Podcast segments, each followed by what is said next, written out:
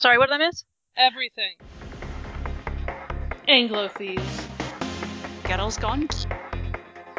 Alina, are you fake texting? It's super important. Oh, I might as well just growl. That'd be about it. I have failed the sisterhood. I hear an awful lot of judgment in your voice. We're not your judge.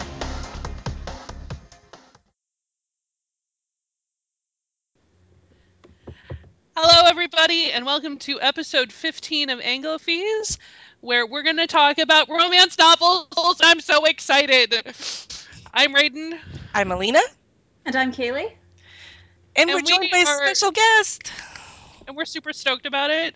We're often super stoked. That's kind of our charm.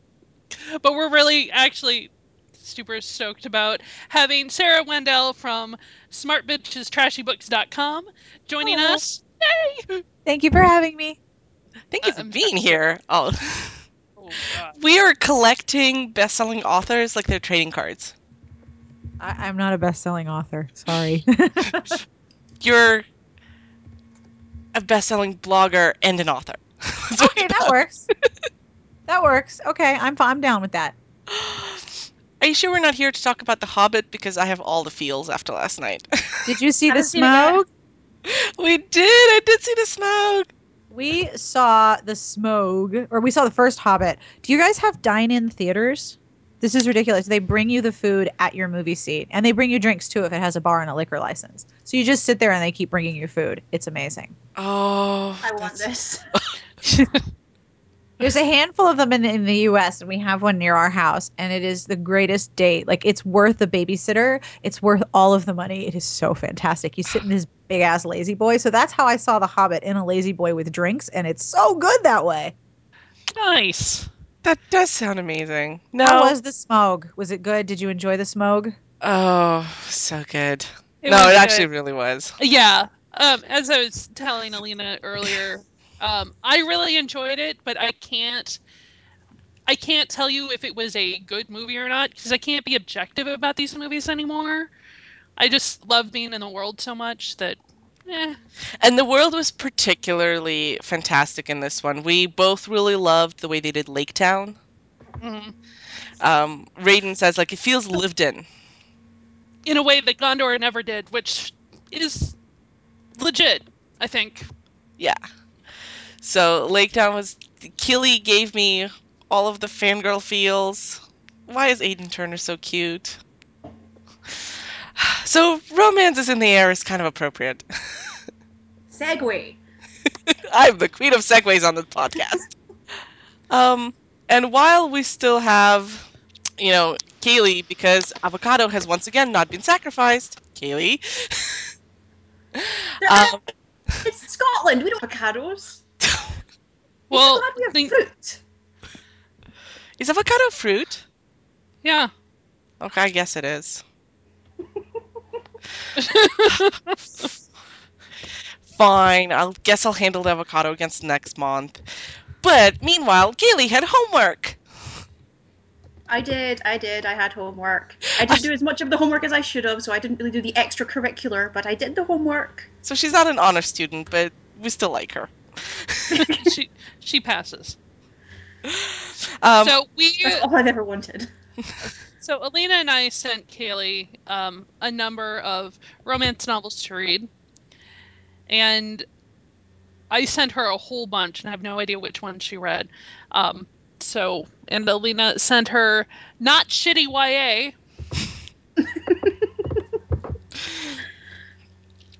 There was a gasp of shock horror in my head there. Just, oh my god, it wasn't bad.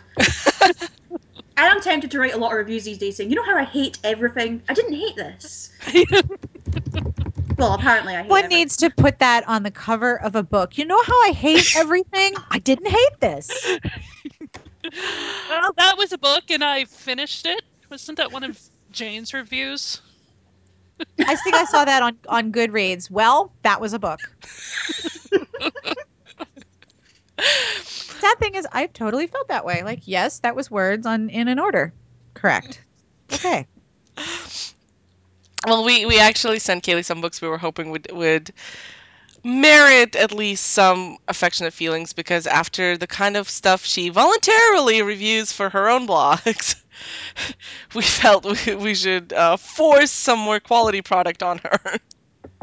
what is wrong with that with that world where you voluntarily read bad books and we have to force you to read good ones? Um, I think you just have a strain of literary masochism, to be honest. just the moment somebody tells me something is horrific, there is a voice in my head that says "challenge accepted," I and I, a- I, I don't, I can't, I don't tend to like not finish a book. Even if I hate a book, I can't sort of put it to the side and leave it. I have to finish it, which is a terrible, terrible illness. So okay, tell us how the homework went. I enjoyed it. I do actually occasionally read romance novels. I don't read them as frequently as I read other things, like terrible YA or plays where very violent, horrible things happen to people. But um, I, I tend to go more contemporary. So I've read Julie James's work, who I really like. I've read some of Victoria Dahl, who I also really like. But I didn't. I don't tend to go into the um, the more period piece stuff, which is what I was sent a lot of. Um, and there are certain stuff that I'm just far too afraid to approach, mainly the Highlander themed stuff, just because I'm too nationally embarrassed. But um, I had a good time, so yes, well done, teachers. Any particular favorites from among those? Um, I totally get all the hype about Courtney Milan. Having, having followed her on Twitter and followed her on Tumblr and things, I've always thought she was pretty sound anyway. So actually, to read her work and have that opinion backed up was was really good. What did you think of the uh, pushing the limits? I also surprisingly liked it. I mean, it's more in the sort of new adult mold than some of the other stuff I read. And my my sort of opinion of new adult generally has been, "Dear God, get this thing away from me." um, and this wasn't that, so. no, but I actually think it also helps that Katie McGarry, who wrote it, can actually write, and she Mm. wasn't obsessed with just having some bad boy come in and constantly say, "I should stay with you because I'm this close to murdering you, but I'm not gonna. I'm just gonna have sex with you anyway." which is my general sort of opinion of new adult. It's not a positive one. That's great. I um I feel like we should uh, fill in the the our listeners on Raiden's and mine kind of romance credentials, which Sarah can attest to. Has we, we we we needed to have credentials. Shit. Yeah. well, you're covered. I'll, I'll, I'll I'll dig something up. Okay, I'm in my Yeah, office. right. I'll I'll find a big picture of DeSalvo. Hang on. There, there's got to be waxed man titty in my room somewhere. Okay. All right. I think we have an episode title now. waxed man titty. yes. There's gotta be waxed man chest in here somewhere. Oh, I have my credentials. I have the Jude Deveraux Barbies right here. Sold. All right, cool. Those are my credentials. I will hold them. Um yeah, it was uh Raiden reviews occasionally for Sarah's website, Smart Bitches, Trashy Books. Uh, I don't review. I comment frequently. accident. I've won a couple of contests on the site. Um, Hey. I, I'm particularly proud of the one time I won the. It wasn't captioned the cover. It was the the best. We were making fun of descriptions of nipples in romance novels, Oh yes, fruity nipples. Then the one I uh, I won with a one liner. Um, her nipples beckon him like elevator buttons, and he pressed one to go down. That's right. oh my god. I will never be so proud of anything like I'm proud of the amount how much people laughed at that one. It was pretty majesty right there. It was amazing. Um, and speaking of Raiden reviewing, um, Seanan's next Mira Grant book, Parasite, was reviewed by Raiden and also I think Carrie. Yep, they Um, both read it. They were both so into it. Yeah, on Sarah's Uh-huh. website. So reviews of Parasite are now um, are now up there. Yep. Yep. Uh, So, Alina, when when did you start in on reading romance? You know, I think in some ways that kind of depends on what's defined because, okay, the books we think of as romance, romances written now, that was fairly recent, probably within the last three years or so. But now that I think back to it, a lot of the books I read when I was younger and a teenager either had the strong romantic component or really were kind of romance novels in disguise. I'm thinking in particular of things like um, Christopher Stasheff's Warlock series, which is kind of a sci-fi veering into fantasy. I don't know if any of our listeners will be. If any of our listeners are familiar with that one, I would love to find fellow fans. But it started as a kind of sci-fi slash fantasy adventure that has some romantic subplots, and then the last few books just completely went into just romance novels with us with a fantasy backdrop. um, and then as a teenager, I got into Laurell K. Hamilton, whom we've mentioned when we were talking to Sean, and, and really it's in the last few years, uh, after years of reading fan fiction, I just said, you know what, I like this stuff. I'm gonna ignore all the things, stigmas, and stereotypes I heard about it, and actually start reading it. And I couldn't be happier with my choice. I, like so many other people, started reading, you know, actual adult romance with all the sexy times when I was a young teenager. Because a friend of mine started reading it for some reason, and she passed it on to me, and I just sort of kept on with it, and it kept me sane through law school, which, thank God for that. Um, and I started writing for Smart Bitches when I sent a thing saying, I'm looking for this book that I saw once upon a time a billion years ago when I was 13, and here's the vague description I remember. And somebody actually knew what fucking book I was talking about. Oh, you sent in a help a bitch out. I did. I did. Yes, the And- cumulative the cumulative readership of Smart Bitches pretty much knows everything, and it is really scary powerful. Yeah. Yeah, it's like what, what I remembered was uh, the cover might have been pink, and she snuck into his room because it was historical. She snuck into his room because she was looking for something, or giving him a message, or wanted a cookie. I don't know, and he thought he was a whore. She th- thought she was a whore, and that then she left in the morning, leaving only the disturbing evidence of her innocence behind. I remember something Yeah. about that. I think I remember reading that Habo. I don't know. That brings memories. Yeah, like that very specific line stuck in my head for. Let's see, it was like 31 when I sent that in, and I seen the book when I was. It's stuck into my head for a good 18 years. That very specific line. Yeah, oops, I deflowered a virgin is appallingly co- like very common. Like it's it, like the blood on the bed sheet might as well Mhm. spell out "you are so fucked." or you've been so fucked as things Yes. go. Yes, and now you will never be able to get it up for anyone else but the woman who left this stain. So you better start looking, pal. Yep. Get moving. Go on. Because I'm telling you, no more stiffy for you. and someone knew exactly which book it was. It was Surrender to the Night, and we'll, we'll link to the review. And I read the book. It was like, Sarah, I have things to say about this book because it's off the wall fucking crazy. Can I review it? And Those are the best kinds of books. Really. I Like love them. like when it falls off like if you think of good and bad as a linear spectrum you're actually incorrect it's actually a quadrant because you can fall off bad and circle back around to crazy sauce and that is way on the good side because it's Yeah. wonderful Makes It the best is. reviews. It does. It does, and they're they're the most fun to read. And it's just sort of kept going from there. You know, when it comes to romance readers, I don't think anybody had a funnier reason than my mother, who, when we lived in Russia, I, that wasn't the t- we book we've seen often in the house. But then we moved to Canada when I was in my early teens, and I spoke English fairly fluently already, but my parents needed to catch up.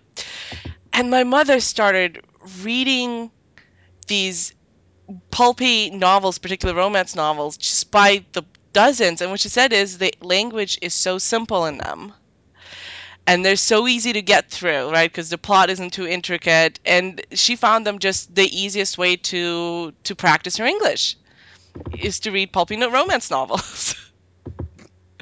and I, i wish that there were i mean because there's so many people who study romance academically and sociologically, I wish that there were an ESL study of the number of people around the world who have learned English from romances. I know of you know just through anecdotal or anecdata as it's called i know of at least five. Your your, mom is the sixth. And i receive email from people who apologize for their english. Like i have any room to critique their english because they're bulgarian and they learned english reading romance novels. Like there's an enormous number of people that do this. It's amazing like how many ways can you describe an erection now you're so fluent it's awesome and english is the hardest language to learn because we have the most words Because you pilfered them from different languages. you're damn right exactly. Uh, but see, why I like romance, we want to talk about kind of make our case as to why romance. And I think, well, well, one thing, I think the first thing I always want to dispel is kind of the myth of romance does not equal quality. Because it equals quality. like every, I mean, like any genre, like any genre. some of them are good, some of them are bad, some of them are filled with bad writing but are super popular anyway. Thank fuck, fuck, goddamn Dan Brown. yeah. yeah, but like, and I also don't like this idea that it's, and I, which I think still persists, that it's easy to write. You know, that you could, j- that any hack could just bang a book out, and I think it discounts, um, you know, the authors, for example, the ones who write historical, and their home libraries filled with research. awesome. And- It's work, and if you want to do it well, it's hard work. Mhm. Yeah. I mean, sometimes you get things like a Viking era story in which they are cutting up potatoes for their stew, which No. is wrong on many levels. It's wrong. It's why the phrase potato rage exists. Did you Yeah. come up with the phrase potato rage? I did. Because I have seen it so many places. Like you have left a lasting impression on online linguistic use. Like I've seen potato rage referred to Potato- many places. Yeah, potato rage and plot moppets. Yeah. Oh yeah, yes. Plot moppet is a brilliant turn of phrase. Yeah. And can I just say I am so happy that you review for us because it is so much fun. Especially when you bust out the Jeremy Renner gifs. well, yeah. Yeah. That's that's not a thing that I want to overuse, but uh, Can you yeah. overuse that? I really don't think you can. Well, Hey, you had an entire re- review made up entirely of Jeremy Renner gifs, so I'm gonna say no, you cannot. that's That's by far and away cooler than any of the GIFs I've ever used in my reviews. So I don't Well- understand why people complain about gifs in reviews. I mean, it's Jeremy it. Renner. exactly. It's Jeremy Renner, and that was a that was a book that I didn't actually finish because I realized that after I was like 37% of the way through, I went into my room and piled up my down comforter and threw my iPad that I was reading the book on onto the down comforter because I could not throw it at the wall. And that was the point that I said, you know what, I can't finish this book because I can't afford to buy a new iPad. so I ended the review with a gif of Jeremy Renner writhing on the floor, crotch first. You're welcome, As one does. You're welcome. I I would like to posit that if you dislike GIFs in reviews, that you just have not seen the correct ones. Mhm. And if they don't involve Jeremy Renner's crotch, you're definitely looking at the wrong ones. Definitely. So There's Richard- another title for you, by the way, Jeremy Renner's crotch. I'm going to just name every podcast episode Jeremy Renner's crotch, whether or not it is relevant. You could smush the two and you could have Jeremy Renner's wax and crotch. No, I don't think Jer- Jeremy Renner No, waxes his crotch. No. I'm sure he has a, a, a very healthy thatch, a very good forest. No. Okay. So back to the topic. Wait, that isn't the topic? Oh, sorry.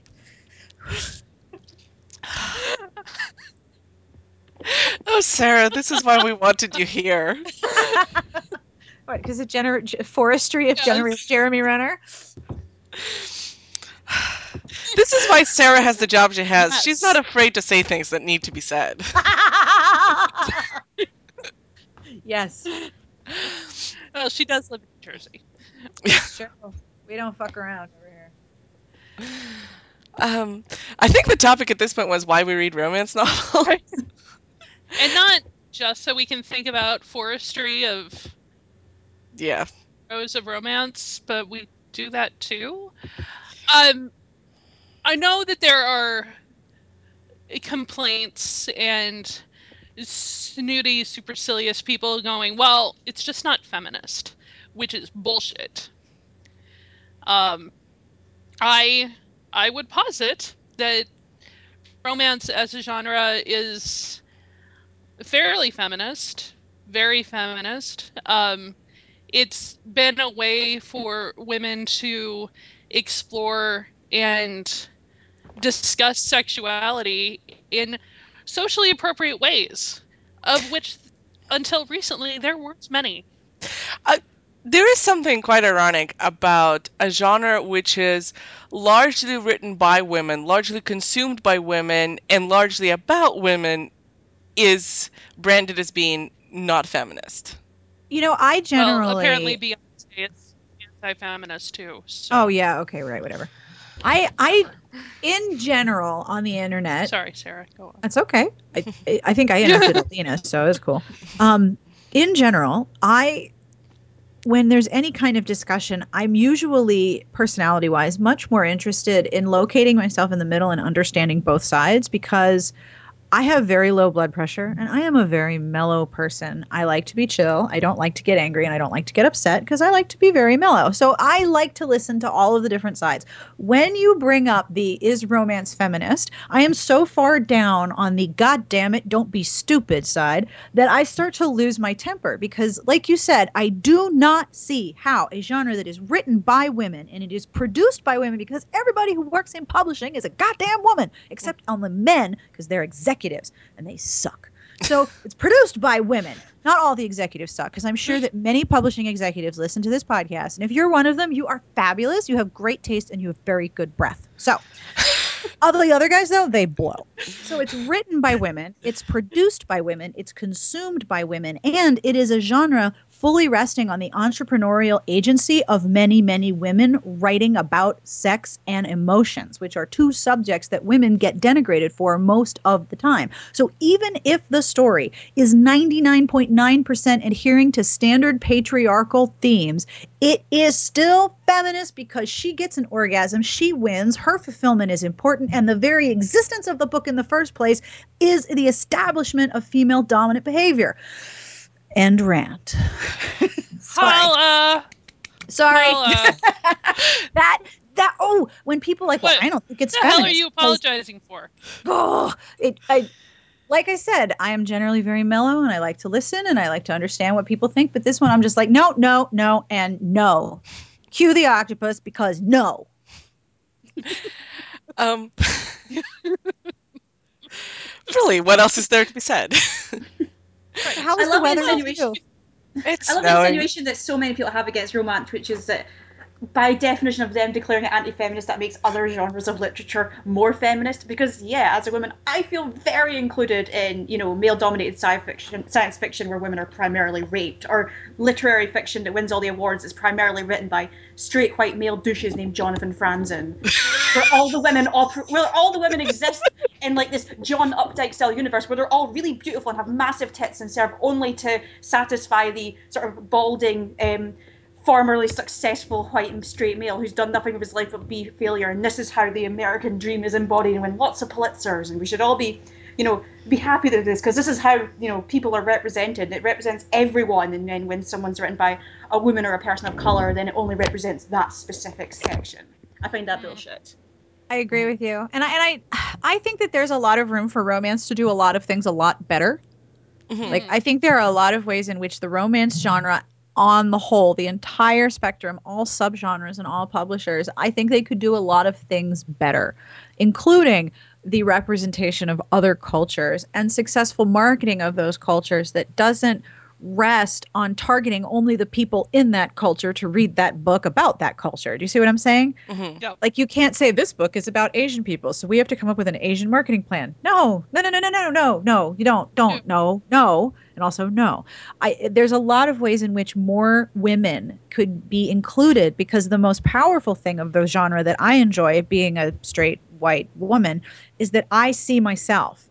And it is not fair that more people don't see themselves. And it's not okay that there's not enough opportunities for other women from other experiences to see themselves in this genre because that's what's good about it. So there needs to be more representation of other women and other women's experiences in the genre. And I don't think that there is. How to make that happen, I don't have the answer. So I can't rant successfully because I don't have a call to action to end with. and here's what you have to love to do. I have no fucking clue. I'm really thinking about this. I have no idea. I would love to see romance lead the way on that because romance Ditto. was really the genre that lead- led the way with self-publishing. I mean, they were doing that years before it became the sort of the standard norm of the way to make money. It's true. Mhm. and very- everyone seems to forget that when they're talking about the rise of self-publishing. I think they're I think they're deliberately forgetting it, like. But Oh, yeah. Yeah. So I want to float something I'm thinking of, and I want you to tell me if I'm completely wrong and and and I am parroting something that is inherently racist and exclusionary, or if I'm actually onto something that may be true. So there was a movie that came out of Australia called The Sapphires. Mhm. And it's Oh, yeah. about a group of Aboriginal women who became uh, superstars during um, the 60s because they traveled to Vietnam and did shows. And it's about partially their experience and also. For some reason, so many people said, really, it's like a feel good comedy about racism, which sounds horrible, but it actually was, and it's brilliant. One of the controversies is when the movie was released in the United States, the marketing changed so that the white guy was primary and all of the women were behind him. But on top of that, they were shaded with blue, so you couldn't actually tell that they had dark skin. Like they weren't even white or black, they were blue. They were like fucking avatars. So the marketing pr- put the male primary and center. And I read this editorial from a guy in, in the Sydney Morning Herald who said the thing you have to understand about marketing in the United States is that the minute you put someone of color, you're sending a message, white person, this is not for you. And I've been thinking about that statement and realizing that in a lot of ways, and I'm 38, so I have a lot of, you know, marketing towards me having happened. I realize I've internalized that message, white person, this isn't for you, not as I am better than that thing, but that thing is not accessible or allowed for me and that mm. and that it is inappropriate or intrusive. Do you know what I'm saying? And I'm wondering how to go about changing that. Does that make sense to you? You can totally take this out if I sound like a racist asshole. Well, no, 'Cause no, I I'm I- not trying to sound like a racist. Yes, they're blue. Can't even tell that they're of color. God. Here's something I'm going to look up right now because this argument about marketing would have a leg to stand on, except uh, very, you know, not that long ago, we had the movie about Oh, the Dream best Girls. man. No, Dream Dream, Girls. Girls. Weren't they on the posters of the movies? yeah. Well, What was the dream I'm gonna go in a in a different tab. I Oh. went to see Twelve Years a Slave about a month ago. Mhm. Um, like I've been I've seen so many movies. That is as well. It's totally a feel good comedy about racism. Oh yeah, it's totally a feel Totally. good comedy. The interesting thing was is that all of the previews were for quote unquote black movies like Best Man Holiday and Black Nativity and um what was it the two I you remember? can't tell it. You, you can't. The, looking at the Dreamgirls poster, you can't tell that they are of color unless you know what the movie's about and then you know who those people are. Yeah, If you that is. can't market a movie with Beyonce without people thinking it's race themed, there is a serious issue going on there. I Yeah. remember when Whitney Houston died, there was a lot of talk about her, you know, her career and her drug use. But the the, the thing that I remember her most for was um, that movie where she was the heroine and the hero was Kevin Costner, and it The blew bodyguard, yeah. the bodyguard blew my little mind because she actually gave a press quote and she goes, "You can't hide that I'm black. I'm Whitney Houston. You know that I'm black, and if I'm in the movie." Then the heroine is black because I'm playing her. Like this is not rocket science. And yet, I'm about to po- like we're gonna post all these posters in the show notes because her skin tone is very masked in this uh, poster too. Yes, they, the the coverage of that movie was very um Whoa. bland, blanded. Mhm. Oh, you can't even see her head. You can't see anything, You and see her butt. That's it. yeah, But do you know what I'm saying about how I may have internalized the wrong end of that message that because something is marketed for people of color, that it is not something that I should be looking at? And I internalize that and I look at it and I'm like, that's wrong. That's completely incorrect. I there's no reason that I shouldn't. I- I'm I'm doing a shit ass job of explaining myself. So I'm sure your your audience No, now no. thinks that I'm a raging racist asshole. No, I think I think it's like there's there's also that question always comes up whenever I feel we have a conversation about marketing is whether or not the culture drives the marketing or the marketing drives the culture. That's a good question. I, you know- I think they feed into both. They like that snake that eats its tail thing. Yeah, Yeah, is it like sort of like the man titty on the cover? The man titty is on the cover because it sells, and it sells because the man titty is on the cover because the man titty sells. yeah. Round right. and around and around. It's all very tautological. Um, Nice. That was like a four dollar word. Everybody drink. That's why you paid for your education, Raiden. that's right. What it's for, girls. and I that also kind of leads into the question of like um, Beverly Jenkins historical romances. Oh, That's they're so good, by the way. They're Have you guys read some of her? Oh, she's Yeah. good. She's good, and I mean she comes from such a, a real place that I think her black historical romance novels that a, a white woman could not have written these because there's a lot of there's just so much truth to her writing Mhm. that of things that I as a white woman never would have thought of and even if I'd done the research I don't think these things necessarily would have occurred to me um and when I worked at Borders we had our, our small section of African American literature, and that's where we shelved her books. And there's always the question of, well, do you want to have your book shelved in African American literature where people who are looking for books about people who look like me are going to go because they know that that's where they're going to find it? Or do you want it shelved in straight romance where You increase the possibility of discovery. increase the possibility of discovery, but it's entirely possible that kind of that core audience of people who are looking for heroes and heroines who look like me are not going to go because it's searching for a needle in a haystack. And this is Yes. why we have Goodreads shelves. Right. And I remember we had a a book club chat with Beverly two years ago yeah, and about I two years ago. this question, and she said, "Look, I just want people to read my books." And I think in an ideal world, we'd have them shelved in both places, but that's not the way bookstores work. But the thing that's changing that is the fact that if you go online looking for one book, you're not in a specific shelf. You're not limited by the physical geography of the store. You're limited by the algorithm that's going to serve you recommended titles. So if you're looking at Beverly Jenkins, chances are Right. you are going to be shown other historical romances, most likely set in the United States, possibly about African American characters, about that particular issue or that time period. Although also her um, her Destiny series is so good. Oh my god, y'all should read it. It's fantastic. Not that these online algorithms don't come with controversies of their own sometimes. Not at all, no. But it, it on one hand, there's a chance to sort of Right. change the way people think of how they're looking for books because they're not limited to a physical shelf with a label. They're limited to looking for a particular book and seeing what else comes up. hmm Or limited to asking their friends, what should I read next? Which tends to undo the geographical teaching and expectations of how people shopped before. hmm Right. What do, what, what do you think would happen if we took a bunch of really good romances and hid the cover art and hid the back copy and like did the online version of blind book dating? Have you seen those pictures at libraries where they wrap a book in brown paper and say, "This is a mystery. This one is a thriller. This one is a, a mystery with pie." You know, if we did blind book dating, Marketing Yeah, people would okay. cry. is- but as an experiment, would it actually work to get people to th- to discover something new by shopping outside of how they normally shop? Maybe. I think so. I mean, I think we should Okay, listeners, have have blind book dating parties. Yeah, Do that. totally. Or I could that. probably. No, I mean, I need a pen. I need a pen. The thing is, sadly, I think covers actually inform very strongly uh, how we perce- how we start to imagine. At least for me, they do. How we start to imagine the heroes and heroines in the book.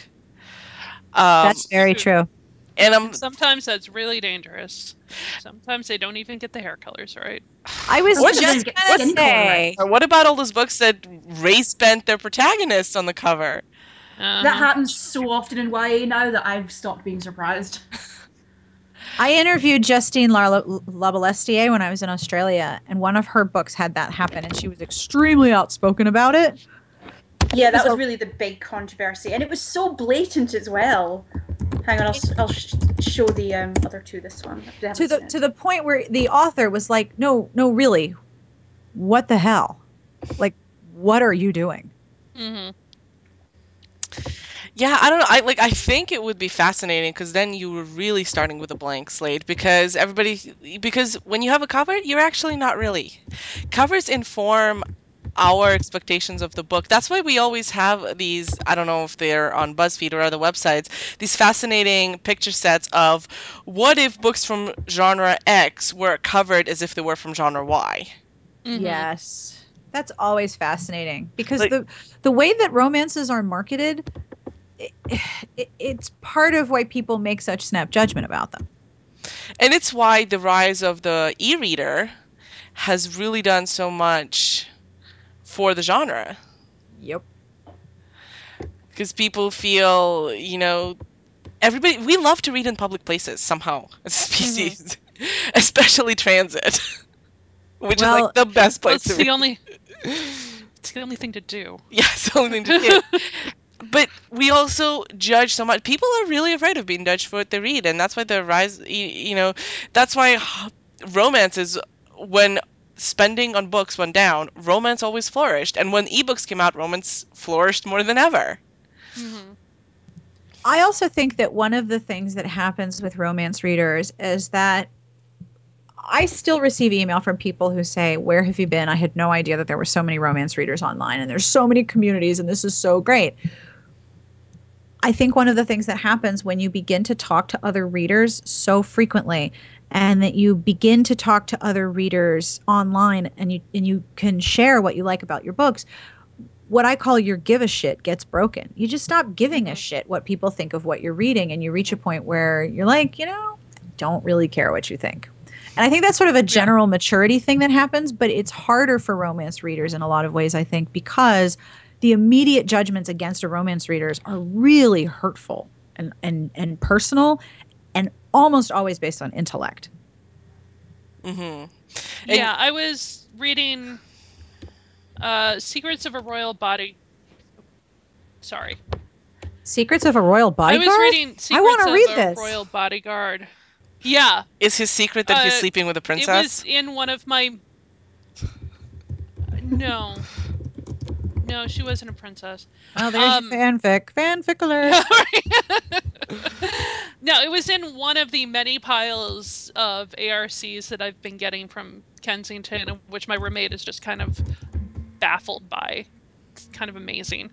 Um, and the cover isn't, you know, it isn't as uh, explicit as some of the, like, to say, the 80s, early 90s bodice ripper type covers are.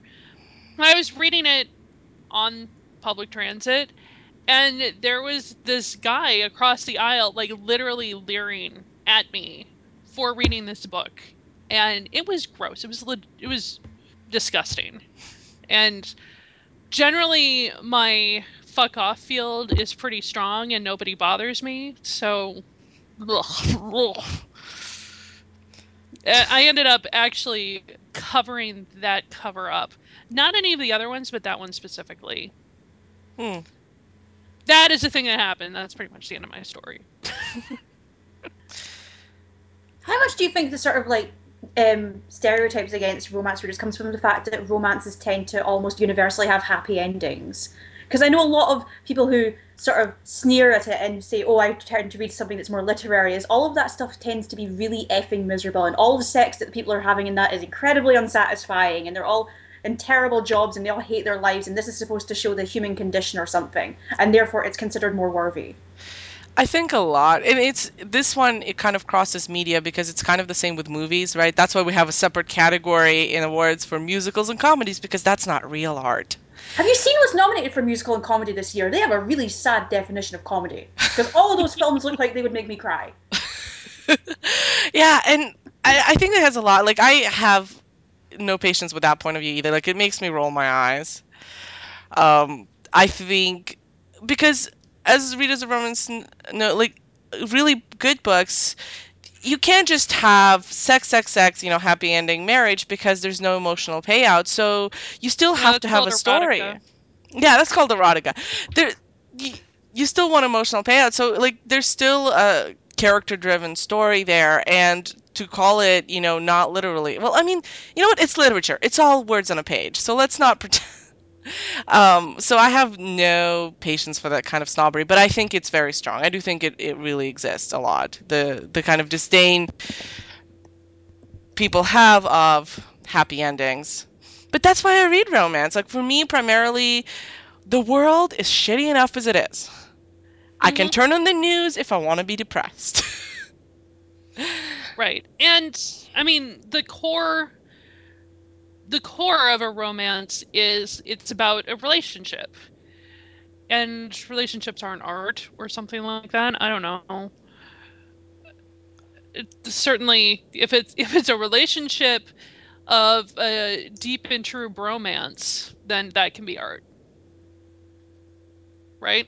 Mm-hmm. But a relationship between a man and a woman, I I I can't even. How about you, Sarah? Have you come up with this kind of happy ending discrimination in opinion? Unfortunately, I had to um I had to answer the phone, so I had to mute you and like tell my mother-in-law I couldn't talk. Could you repeat the question? I'm really sorry. That's all right. I had to put myself on mute because my husband chose this moment to start hammering away at a door handle.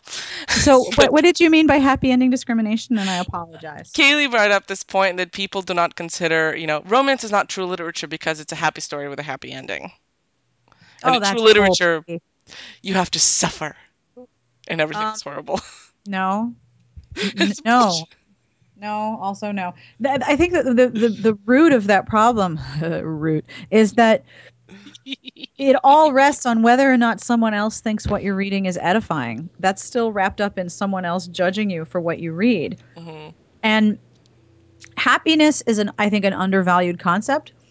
It's trendy often to be miserable. It's it's very stylish to be mopey in a lot of times. Sometimes the the, the, the you very rarely see a fashion trend that's all about joy, and if it is, it's limited. And if it is happiness, then it's in a very prescribed way. The the benefit of happiness, however, is it's it's actually what everyone wants. You're not supposed to talk about it. You're not supposed to celebrate it. You're not supposed to be open about it because that's squidgy and it makes people feel uncomfortable. Because you know we're very emotionally mature humans, mm-hmm. except not. The idea that a happy ending isn't okay or edifying or educational or acceptable is total bullshit. And like I said, I think that many readers reach a point where they're just like, I don't really give a shit what you think about my reading because I think that anyone who judges someone else's reading reveals more about themselves than they do about the person that they're judging. hmm You know that um, the first sentence of Anna Yeah, Karenina from Tolstoy um, that everybody quotes. Sorry, I was just gonna, um, that quote from Tolstoy. Happy families are all happy in the same way, but uh, everybody's unhappy in their own way. Um, d- Mhm. that often quote. The thing is, we all know how much I, I hate Anna Karenina as a book. I think Tolstoy's a hack, um, and I think that quote is bullshit. no, people aren't happy in the same way. We all have individual needs and you know individual descriptions of what would make us happy. So to write a happiness off as oh it's too simple and simple-minded, that's just to not understand people. I think.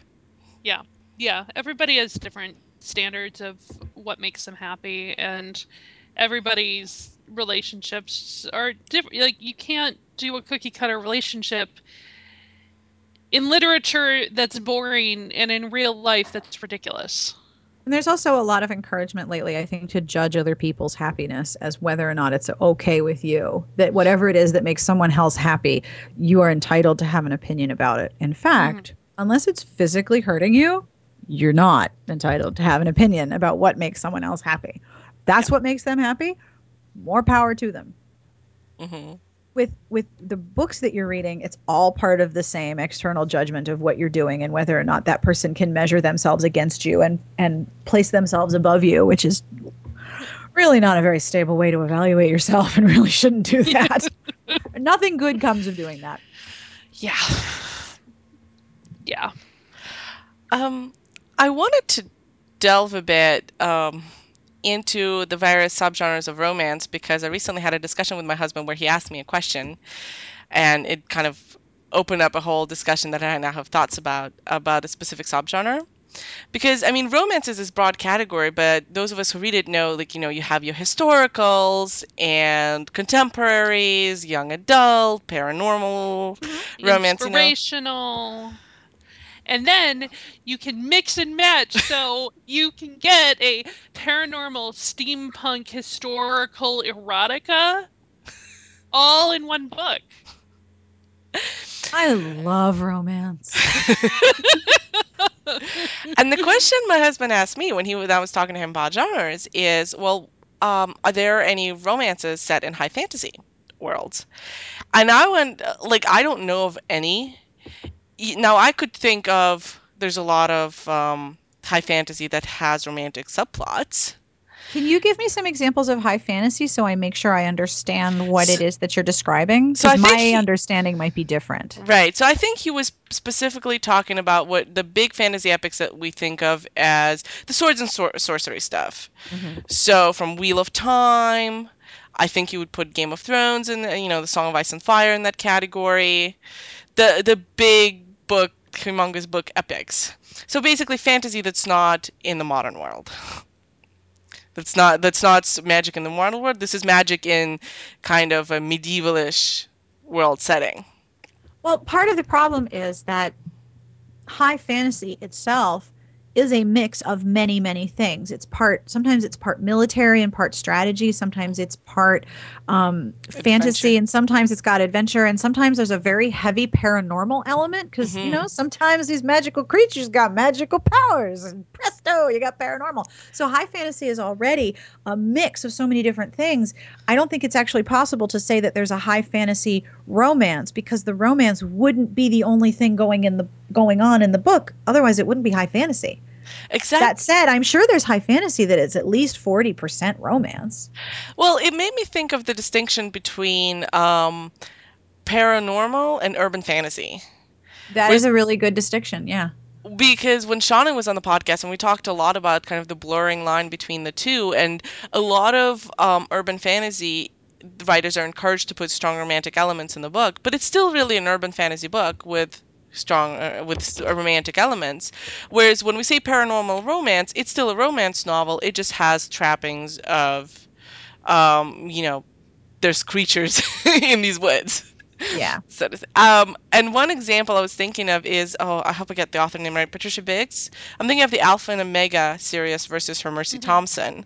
yeah mercy thompson is urban fantasy and alpha and omega is much more romance Is is much more like paranormal romance, and it's I would say that fantasy is one of those which it's more like urban fantasy, as in you'll have the book and in set in that world, and it can have very strong romantic plots, but the romance is not the defining category. Um, and I try to make this argument with him of, you know, romance is very it's a character driven genre, whereas uh, to me, fan- fantasy is about world building, and plot right? Mhm.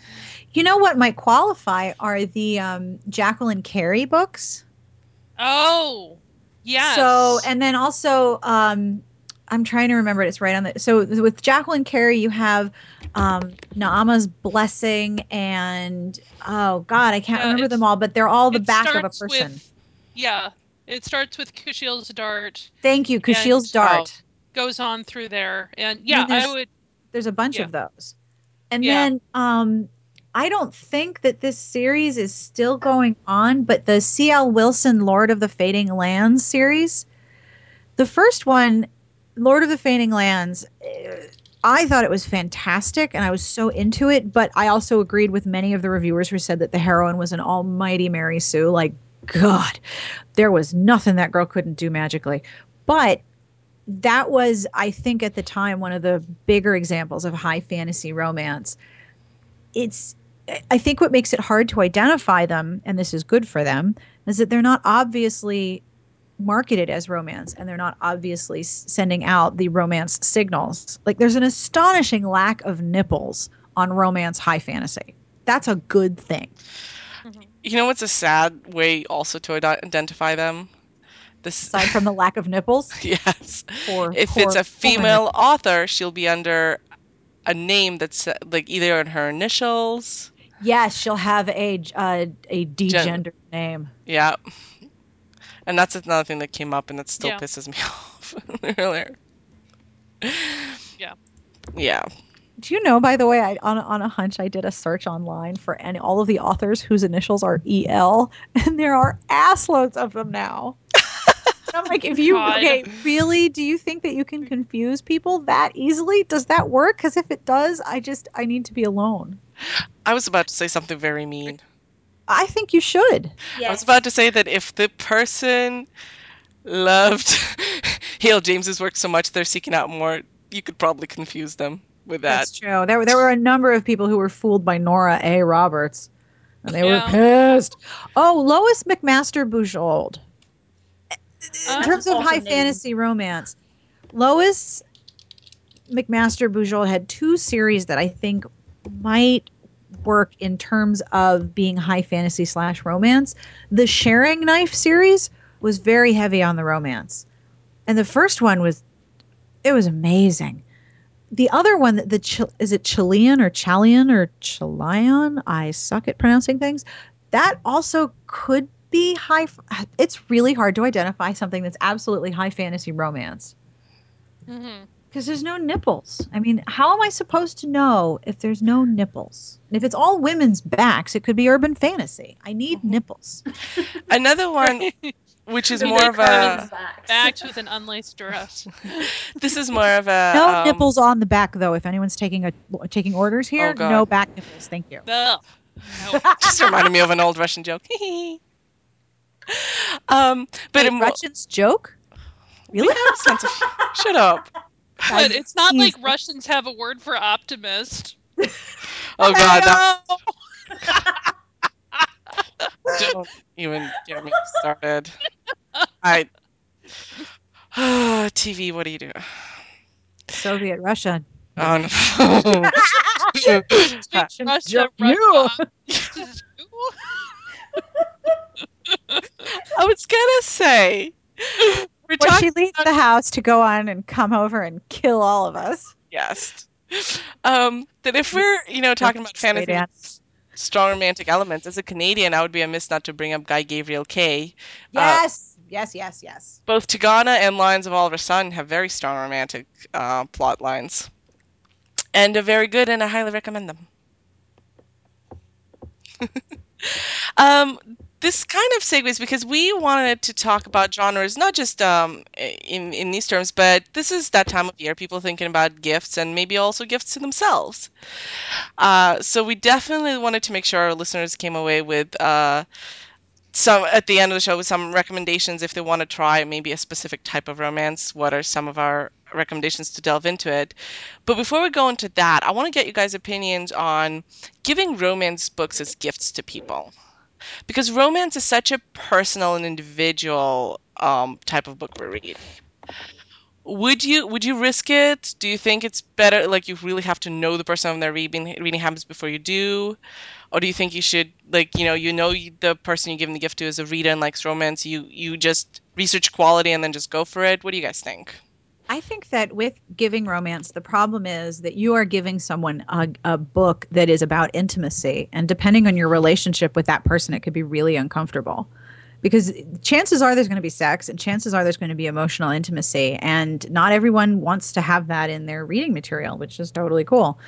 I get a lot of finished copies of books from publishers. Sometimes i get four or five of the same book which is sad. And whenever I go somewhere where I know there will be women, like yesterday I took my kids to the pediatricians and we all got our flu shots. I bring them a bag of books, but I get I make sure that I include a mix of all genres so there's going to be something that appeals to somebody. The nice thing about all the romance subgenres is that no matter what it is, Sarah? Sarah just turned into a robot. Same. We were doing so well. We'll get through it. We'll get through it. We're almost there. help, I'm falling down a well. Sorry about that. What, did- what was the last thing you heard me say?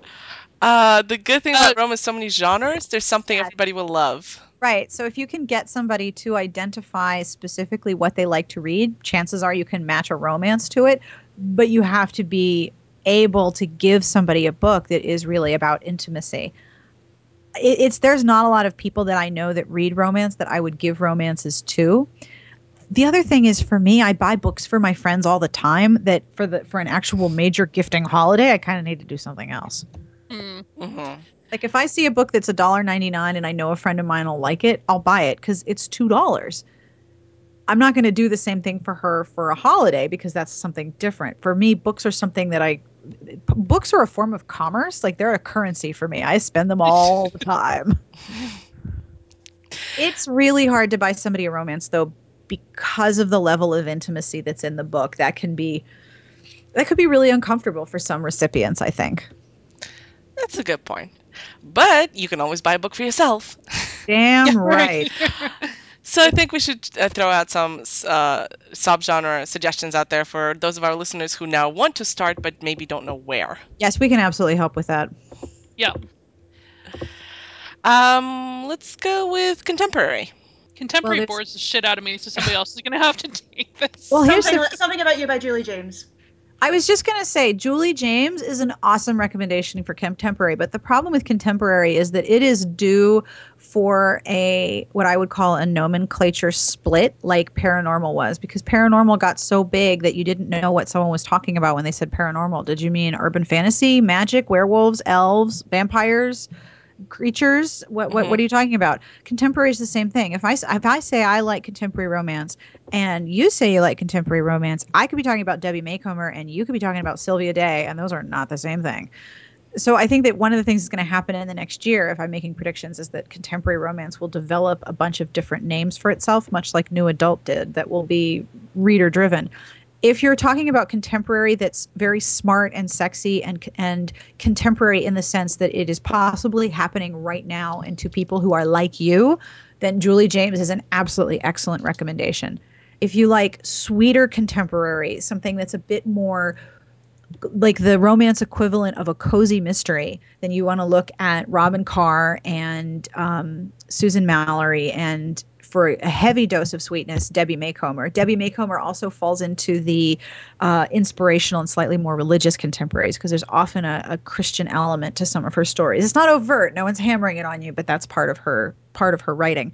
And then if you want sexy contemporary with that mix of sweetness and small town, then you can look at Toni Blake and Jill Shalvis. But all of those authors are, are very different. It's really hard to describe contemporary romance right now. I was gonna plug Jill Shalvis if you weren't. I really like her Jill. writing. Even even if I recognize a character as similar to a previous character, she's hilarious. She is genuinely funny.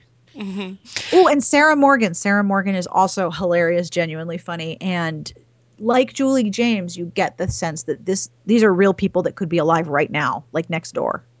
Um, actually, I, I'd also want to let our listeners know that when you go to a publisher, you know, Harlequin being kind of the big name, and yes, still trying to get a job with them, living in the same city. Um, they have the reason they have um, lines, you know, kind of like the Harlequin presents, is that they understand that as a romance reader, uh, often you have kind of a particularly emotional button you know, something that this is the thing that gets you. So they want to make it easy for their readers to identify books, not just by author, but just kind of by the kind of tropes that are assembled to make a unique book out of. Because let's face it, all books are made out of tropes.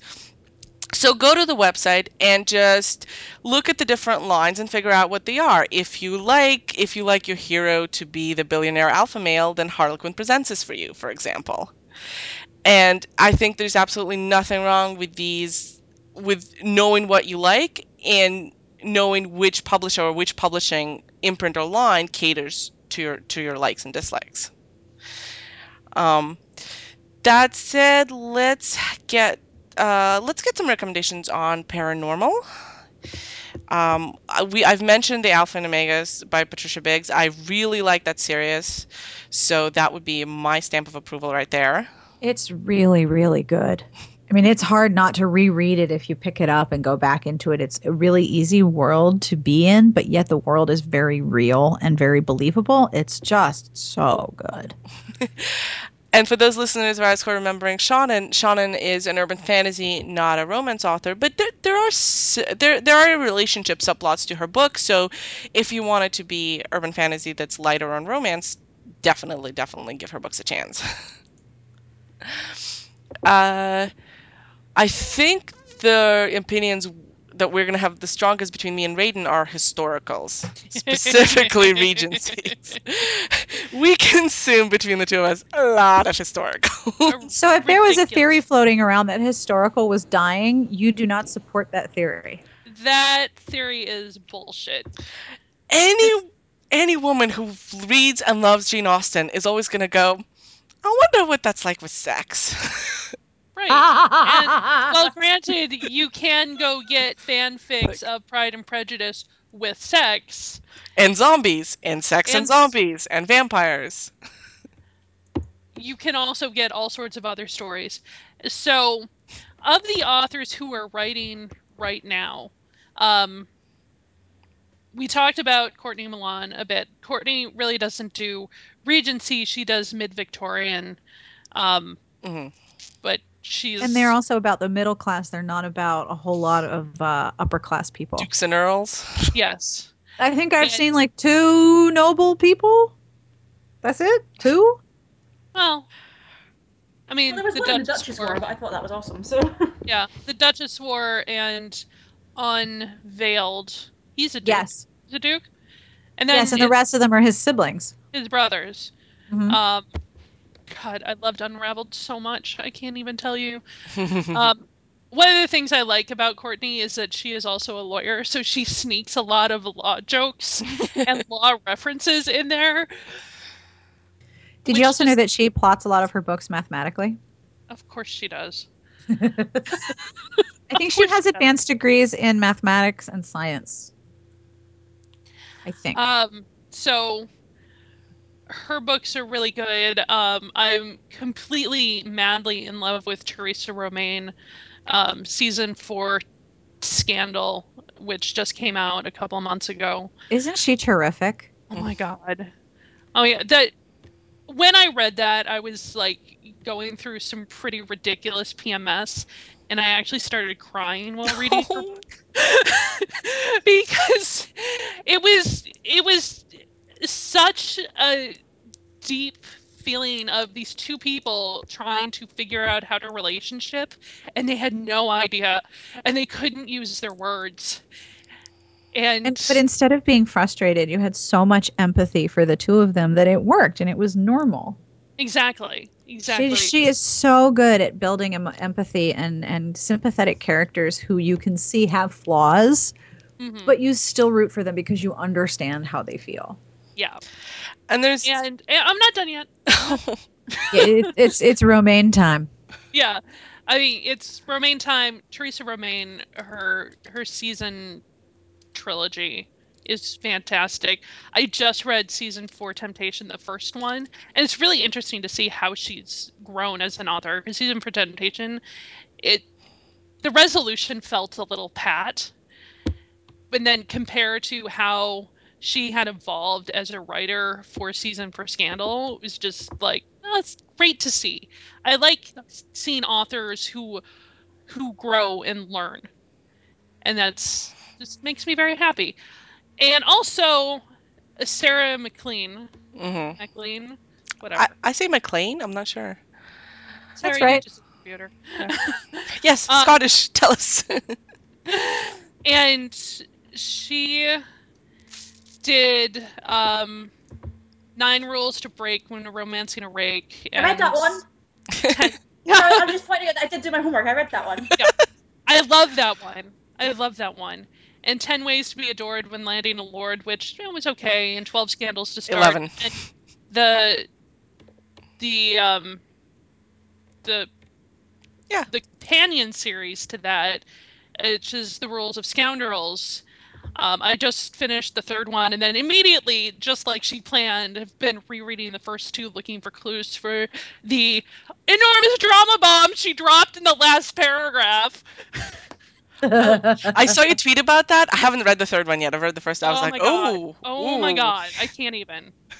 Read what it. was wrong it with now. the drama bomb? What what, what Well, was wrong nothing with the was wrong with it. It just made me go, wait, what? Seriously? And now I'm rereading the other two books, looking at the the the clues that have been scattered, referencing that drama bomb that I had no idea that they were there. That is exactly what she wanted. I interviewed her for my what she wanted. podcast. That's exactly what she wanted you to do. Yes, and now I have to wait until what August? Yep.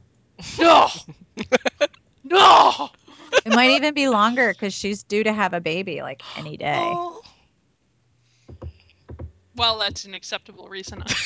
I find that if you've had a baby, that's your excuse for everything. Like, I didn't pay my taxes. I'm sorry. I just had a baby. Oh, girl, I understand. Let me just tell you. Can I can I can I say a name?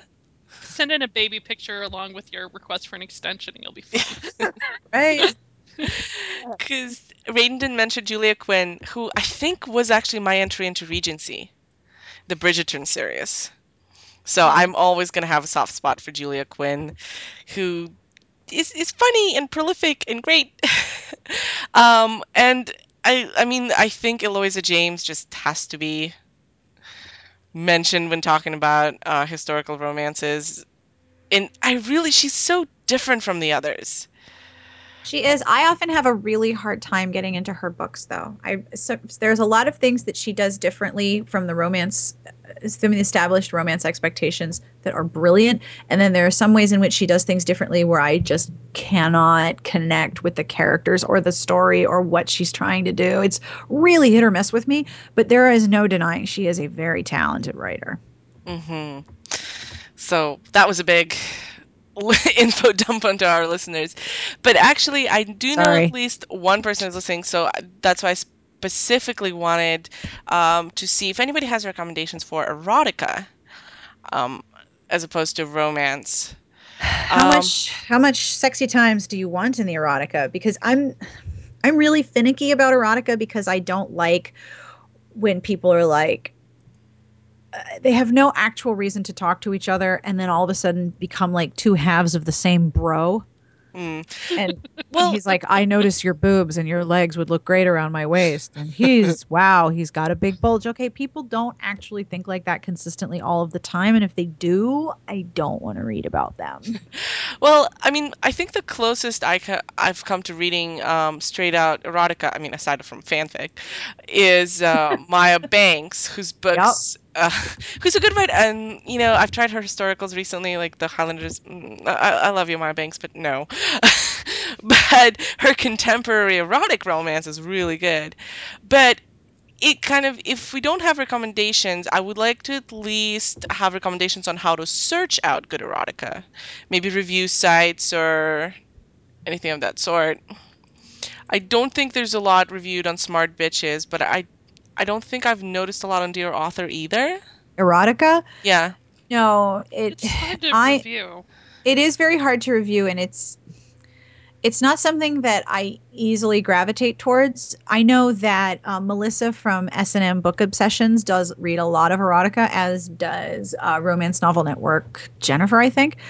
The the erotica that I've read recently, or the erotic romance that I've read recently that I thought was really kind of incredible, was by Delphine Dryden.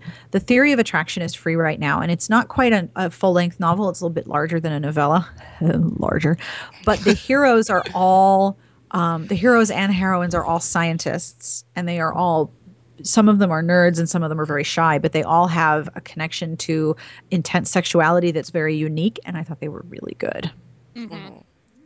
You would actually, Raiden, you would probably really like the theory of attraction. You should try All right, it. I It's just free. I just bought it. I just All right, it's free. You don't have to I buy it. did. Like just Yay! right. Well, okay. Obtain I it. just got it. Just My now. my work here is done. Breaking news. Yeah. Well, you also sent me the dinosaur erotica, which Yes. I'm still kind of mad about. And you get at me for reading bad books. I feel like I should get oh an god, no. for that. You know the the thing about the self-publishing is that I sometimes go on Amazon and I got lost once Oh in God. this deep dark hole of stuffed toy plushie erotica. like, guys, I, I kid you not. Come to life plush toy gangbangs. It is a thing that has so many books in it. Okay. I just naturally assume that everything is a kink on the internet to at least one person. But the fact, uh, that- I like the fact that they've gone to the effort of writing it all to be published on Amazon. You know, good on you. You put the work in. Yeah. Oh, Wait, plush? Seriously, plush toys? Are we talking like, like cuddly toy teddy bear kind of thing? Did they come Yeah. to life, or are they turned into something, or I don't. I wasn't gonna spend money on it. I just. are you gonna make me yes, check this myself? It's like a serious, and they do come to life, like multiples at the time, and the woman keeps on having sex with them. Ugh. Yuck. Yuck. Right. That must be really hard to clean up after. I don't even want to know, to be honest. I just, you know, nothing's gonna compare what's in my head anyway. uh, but you know what? If that's what's get you off, then it's a thing, and it exists. so I just searched for it on Amazon, and the first title that comes up is stuffed. Yes, that's it. That was the series. There's so many of them. No. It's not- Yeah, but let's be- we would have been disappointed if she hadn't taken that pun and gone with it. So, good on you. That's true. That's true. Oh, Kaylee, Sarah found a, a book for you. Yes. Oh. X Okay. marks the Scott. Oh, Wow. I just got a really cold chill through my headphones. Okay, on top of being Scottish anyway, I did Celtic studies at university, and one of the things I studied was the way that Scotland is represented by uh, other nations in film and TV and literature and things like that. And we were forced to watch Brigadoon as part of this class.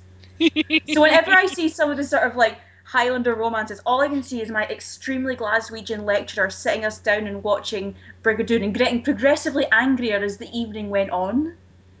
And then having this really long argument about why he wishes that everyone would just watch Trainspotting instead because he would rather Scotland be represented by heroin addicts than Brigadoon. Which gives you an idea as to how we look at ourselves. Yeah, I know. Having said that, I'm very curious to read the Outlander series because it has just been made into a TV series and it's going to employ every Scottish actor ever. So I feel like I owe it to the, the tourism industry to check it out. yeah. And it's very large book, so I'll get to it eventually. I would like to just. I They, think. they go pretty fast. I think the you get into it. podcast has to include this, the full description. So it's this is going to be the kind of cover copy of Stuffed Taken by the Toys 6. The book description is Our heroine has a new job, the local baseball team's mascot. Well, co mascot. It's not much, all she has to do is parade around in a skimpy costume. Her new boss promises the original mascot, the stallion, won't do anything lewd with her, despite the obvious implications of her next to nothing uniform. After all, he's just a guy in a suit. Except, of course, he isn't, and is instead a six foot tall anthropomorphic horse with unique ideas about what they mean by seventh inning stretch. Tonight's game is a. He's a horse? next game is a double header, and there will be three mascots in the field, and all of them will be in her.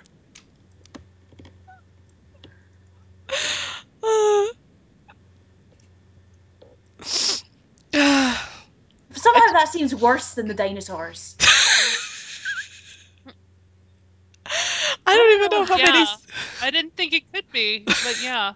I'm not going to read that. it's three dollars. No, I'm not. Stop looking at me like that. The thing is, okay, Shut it's up. not. I don't it's, care. Way too much money. I yeah. The we- reason it's way too much money is like even for the lulls is that it's only four thousand words. It's a short story. Well, weren't all the dinosaur Yeah. eroticas like three dollars for seven pages or something like five that? thousand, three bucks for. Yes, it was ridiculous. How much money do you think that woman made over the course of like two weeks after BuzzFeed and that got their hands on it? I'm just saying I was getting ideas about Oh, paying off my student loans. That's all I'm saying. Yeah. okay, Yeah, back and then to somebody somebody sent us a what she called a parody of the like it, you can't do a parody of this stuff it just it's so ridiculous all on its own yeah. I'm not sure how one would parody something that's that's absurd to begin with. I don't think it can be done. Recently Mm. sent a parody new adult novel and this the, the the excerpt that I was sent was so fantastic that I had to request it and I very rarely request anything that I'm pitched. It's amazing. I have heard of this one. I was um, a friend of mine sent the pitch to me as well, knowing my complete disdain for the genre. What can we know the name? I have to find it. I think Oh, it it's, is it's got a really funny title. Tozzle Me. I think it's Tozzle Tozzle Me. oh, oh, okay. Tozzle. Hang on, I'm looking it up. Tozzle. Isn't tussling your hair, isn't it? Yeah, tousling her hair. Tussle her. Tussle me. It is.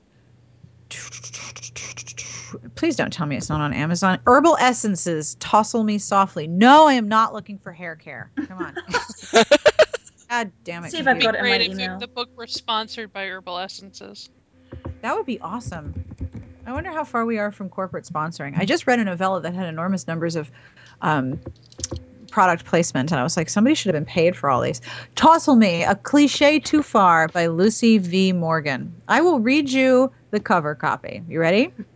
Yes. He's exquisitely hot, exquisitely tousled, exquisitely Yes. screwed in the head. Cammy Bell Hicks just wants to survive her first year of college. Of course she does. Desperate to forget her troubled past, she throws herself into her degree and book review blog. Of course she does. So what if her life is one long Tumblr page of grumpy cat gifs? She doesn't need to get out more and she doesn't need a man. Hunter von Styles approaches life like he's spoiling for a fight with a tempting scowl. A cage fighting ex rocker billionaire. It's unclear why Hunter's at college. Frankly, it makes no sense. Then Cammy falls into him literally at a party and he's obsessed. He needs her more than a moist towelette at a barbecue. Though Cammy's friends warn her against Hunter, she can't resist his charms, especially not when he buys her shoes and Goodreads and a unicorn. But when her handsome best friend, medieval reenactor Archer Riddick, makes a play for her heart and challenges Hunter to a jousting match, it turns out that Hunter has demons of his own. Demons i that aren't real like ones, but metaphorical ones, which are much worse when you think about it. Join Hunter and Cammy on an emotionally exhausting journey into love and codependence and probably therapy. It's actually perfect. It really is. Sold. The stupid Sold. names, the nonsensical ideas, the weird codependence relationship, the fact that they all have surnames as first names.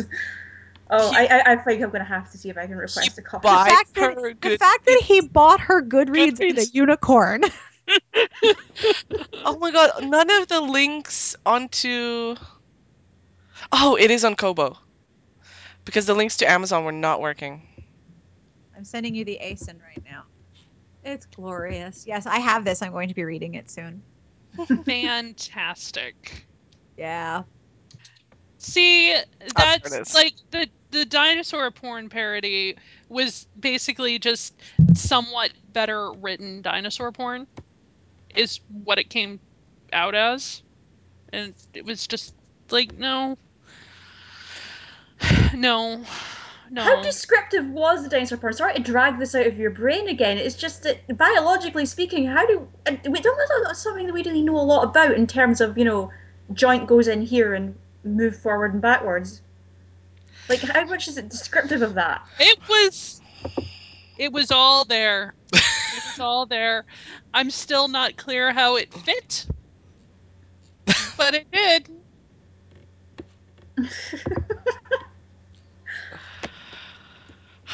Romance never run, never isn't, never having to run out of euphemisms. Yeah, right. Pretty much.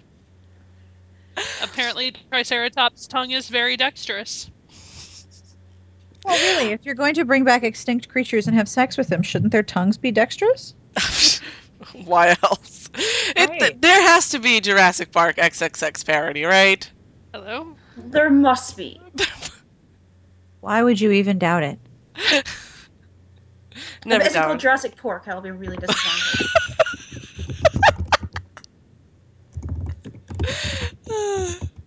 We, every at my old pub quiz that I used to go to when I was at university, every week the final question would be, "We're going to give you the names of three films, and you have to tell us what the porn movie parodies were called of those films." So it was like, um, um, the Da Vinci Code was the Da Vinci Load, and Nightmare on Elm Street was Nightmare on Dyke Street, which I found really unimaginative. And you didn't get points for getting it right; you got points for just coming up with something really, really ridiculous. And my team was primarily made up of celibate conservative Christians who all turned out to have really filthy minds when it came to m- coming up with porn movie parodies. so, like, my very, very sort of frigid best male best friend would just come up with some of the filthiest titles, and I always found this to be both bemusing, scary, and just hilarious. I miss that. I really feel like the last 50 minutes of us are not convincing anybody to read romance. we need to get this back on track, and I think the best way to do that is to remind people that Sarah's website, Smart Bitches Trashy Books, has a lot of reviews and also always, always, always links you to the latest sales and discounts. Yep. And now's a really good time to just go and, and buy yourself something you can snuggle with with a hot chocolate on a cold winter's night. Yep. Plus, we have reviews from from Raiden, and that you should read them because they're awesome. Yep. hmm And yeah, yes, it sounds so modest. Sarah also runs um, a podcast with fellow blogger uh, Jane Litte, who runs the Dear Author review website. Yep. And that's um, Dear Bitches Smart Smart Authors, right? Yeah, DBSA because iTunes threatened to take our, our podcast offline if I didn't change the word bitches in the title. And I was like, iTunes, you're ridiculous, but I had to do it. So it's DBSA Romance Fiction Podcast, which is about as boring and yawnful as you can get. But the podcast is not. The podcast is great. Oh, thank you. I appreciate that. no, it really is. Lots of author interviews and you know, kind of s- structures discussions that concentrate on books or genres. So if you if you love talking or listening about romance or just want some suggestions, and then uh, you always very thoughtfully link all the books you talked about in like the the Yo, post, the blog guys, post hang on about a it. second. Somebody's ringing my doorbell. I mean that as in they're ringing my doorbell, not you know. Ringing your bells. No, they're not doing that. Hold on. I do like the, the timeliness of this as I start talking about uh, blog posts with uh, podcast notes because Raiden's the one who has to do them. Of course. So I think she just made like this diplomatic exit because she's like, "Oh, you're gonna make me link all the books, aren't you?" Let me ask you a question. When we were talking about race earlier, did I sound like a giant racist asshole? No, I think Okay. Okay. I just want to make sure because it's really hard to articulate things sometimes without inadvertently revealing all of my wondrous privilege. I have a big bucket of it and I try to be aware of it. it was sometimes. acknowledging privilege. I don't think it was, Yeah. you know. Okay, good. Thank you. Because I don't want to sound like an asshole when I'm trying to describe ways in which I accidentally find myself being an asshole and I'm trying to correct my assholeness. Ishness. No, I have, to, I have to struggle with that all the time. Okay, good. Because I want to. I, I don't want to be an asshole. I just want to talk about ways in which we're assholes, myself included. you know, romance novels were probably the first time I really started caring about kind of representation of myself in books. In that, I didn't think I cared, and then I read Helen K. Dimon's um, one of the Hawaii ones. Yeah. Uh, With the hero who is Japanese. Yes, and I did, my husband is Asian, and up until then, I didn't think I cared, like it would matter to me. But I loved after I, that book. I loved that book. I thought it was Which amazing. book? Sorry, I'm back. the it- Helen K. Dimon, where the hero is a Japanese American and the heroine, like the heroine, is like way up front with all of her dumb prejudice, and he's like, no, no, no. it's Excellent. like here, it was. I scrolled right past this. Uh, there, impulsive. Yes, that's it. And up until I read that book, I didn't think I really cared about whether or not the heroes or heroines like in any way represented in any way represented me or my husband. Yep. But I realized after I read it that it was kind of nice. Yep. Then I tried to find more Asian heroes, and mm, I love Chrissy romance because I love seeing other people becoming happy and I love the emotional experience and I love engaging empathetically when I know I'm not going to get hurt on purpose by someone who's trying to be cruel to me from an authorial perspective, like killing the dog or something. And so I cuff love George seeing Martin cuff. Yeah, exactly. so I like I like seeing pieces of my own experience, but it's really easy for me to do that because I'm a white heterosexual female and also American. So I want everyone else to have that same experience because it's freaking awesome. And I don't know how to make that happen except by talking about it a lot. So hopefully I can talk about it in a way that doesn't make me sound like a giant raging douchebag. Because I try not to be. And I like to say I'm annoying. I'm not an asshole. I'm annoying. Yeah. Different thing. You're a lovely guest. Oh, thank you. Um, okay, so we were talking about your podcast and uh, Dear Author, Jane's website. Any other review websites we'd like to leave our readers with? oh gosh, there's so many really good ones. Um, you should definitely, if you're interested in erotic romance, you should check out S&M Book Obsessions. And Mandy at Smexy Books also does fantastic reviews of more erotic content than I like. She's very, very into the genre in a way that I am not. Um, I don't know if Kristie J has been updating lately, but she was um, Ramblings on Romance, I think, was Kristie J. She's wonderful. And she's Canadian.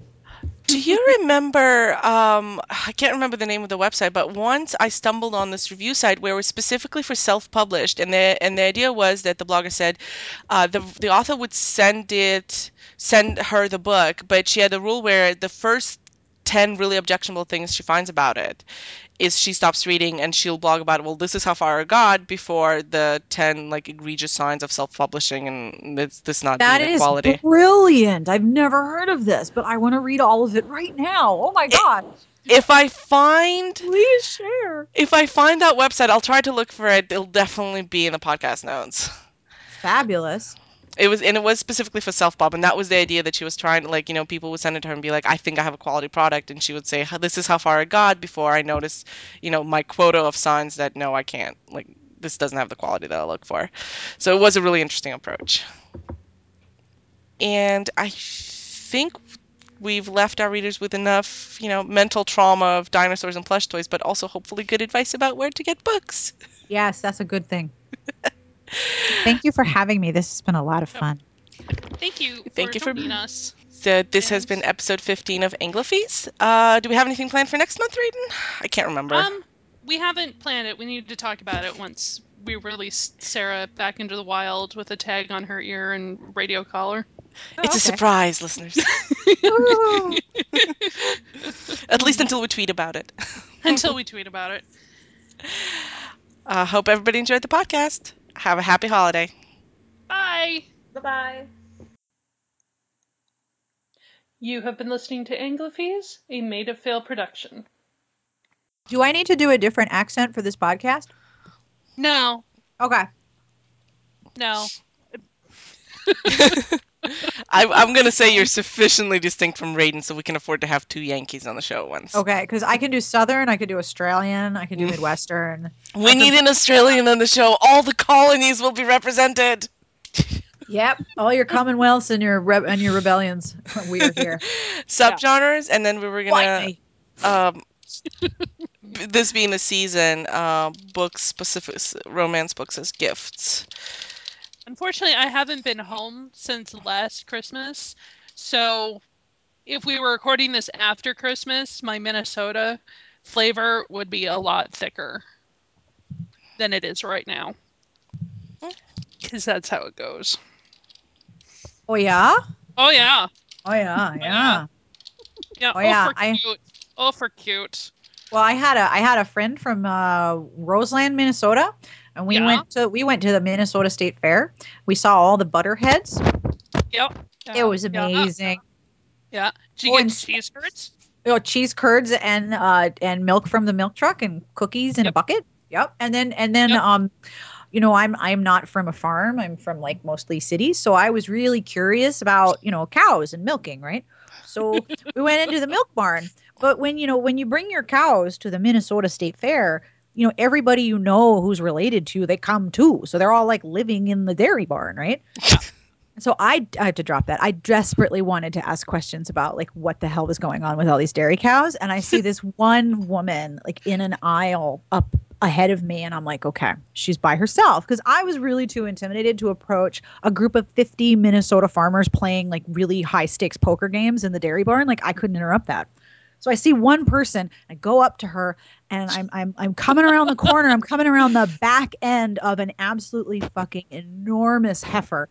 All of the cows are being milked in this aisle, so they are all like parked out, and I have to keep rounding heifer butt to get around. She is nursing and using a breast pump in the dairy barn in the milking aisle and I could not talk to her because I came around the back end of a cow and I'm like, "Oh, you're milking too. I'll talk to you later." And she was straight up breast pumping, and every cow around her was breast pumping too. And she said, "Well, you know, my my flow is better if I do it over here." And I was like, "Okay, that answers all my questions. Thank you." And I had to like leave, and my husband's following me. I'm like, "No, don't go in there. Just just no, just don't go near there. Just stay with me." my flow is better if we do it over here. I'm like, I bet. Yep. Bye. Have to go. Yep. Those yep. Ray Dan, those oh, are that people. reminds me, my mom got me a bucket of cookies from Mrs. Fields that are waiting for me in the freezer when I get home. That's just beautiful. My friend who invited me to the state fair, one of her friends was Princess Kay of the Milky Way the year that they were seniors. And they they give the girls the butterhead, like this 50 pound block of butter. They give it to the girl who is because it's her head.